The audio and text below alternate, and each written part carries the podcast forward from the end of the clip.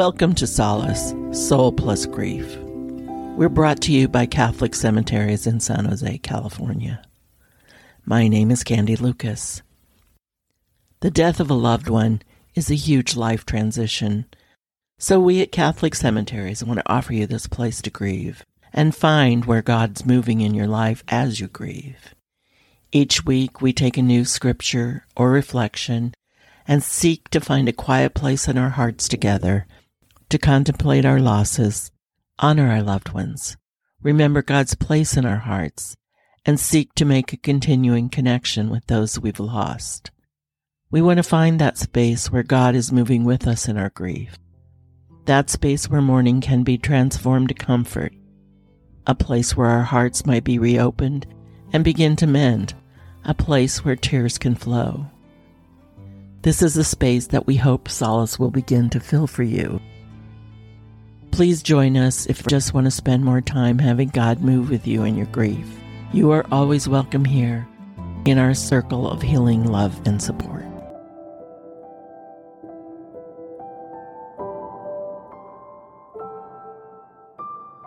It is horrifying to think that you send your child off to school one day, kissing them on the top of their head, taking one whiff of how good your child smells to you and you will never see that child again, except in the morgue. Why do we accept this? Why do we accept this killing as Christians? There seems to be no end to the hatred and instruments of madness that have imbued our daily lives. How do we begin to grieve?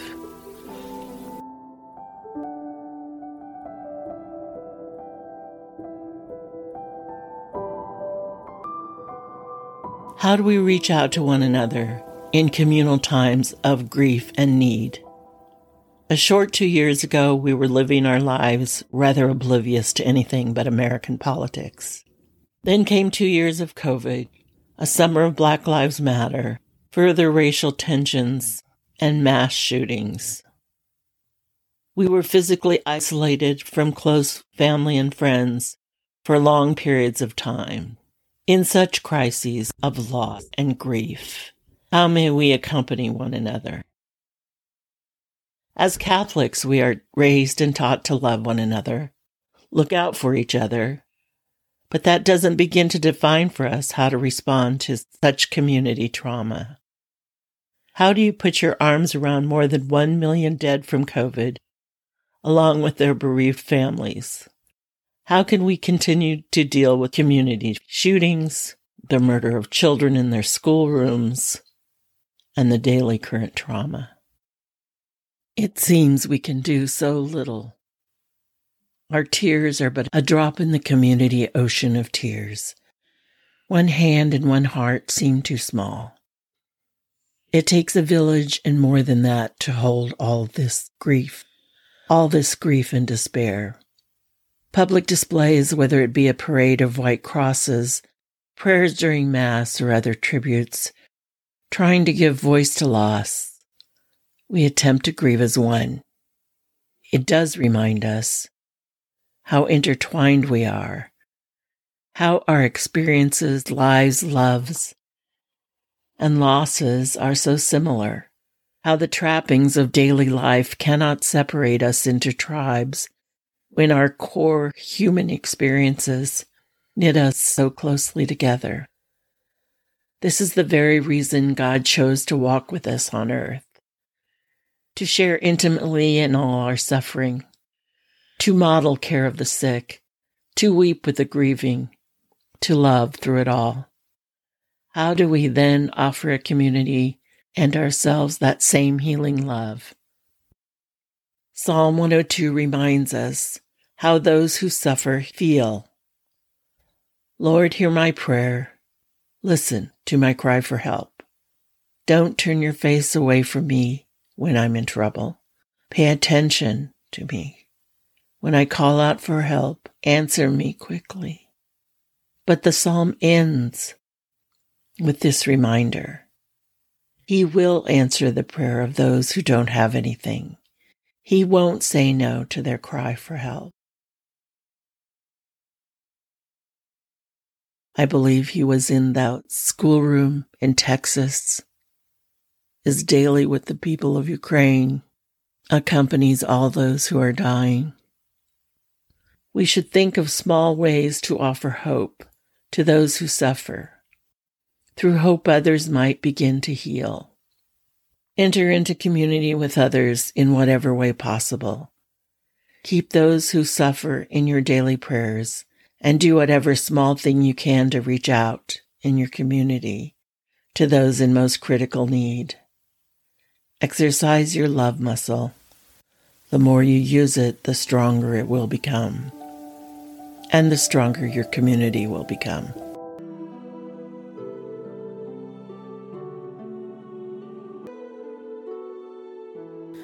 My heart went out seeing Jacob dead, riding with men held in their arms.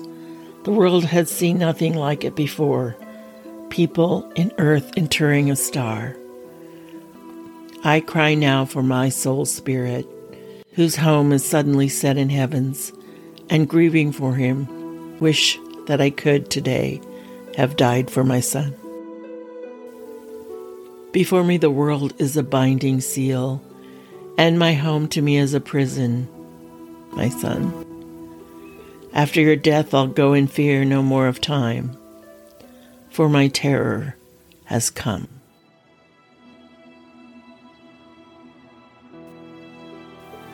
What good is the pulse of man's flesh and its favors when the mind is in pain? Pitching from place to place, my hair wild my eyes charcoaled with night. By God and God's faithful, and I keep my oaths. I'll climb cliffs and descend to the innermost pit, and sow the edge of desert to desert, and split the sea and every gorge, and sail in mountainous ascent, until the word forever makes sense to me, and my enemies fear me and my friends in that fear find solace. Then free men will turn their faces toward mine as I face theirs, and soul will save us as it trips our obstructors. Planted by the river of affection and fixed like a seal in wax, like graven gold, in the windowed dome of the temple. May God be with you as you love, and your soul which he loves be delivered and the God who sends us salvation shield you till the sun and the moon are no more. The prayers offered today are from a book called The Dream of the Poem, translated, edited, and introduced by Peter Cole. That brings to a close another episode. A new one drops every Friday and is available on Google Podcasts, Amazon Music, Spotify, and the Facebook pages of Gate of Heaven Cemetery in Los Altos, California, or Calvary Cemetery in San Jose, California. I am Candy Lucas, the aftercare coordinator for Catholic Cemeteries, a spiritual director and palliative care chaplain. You can reach us at the email or phone number in the show notes.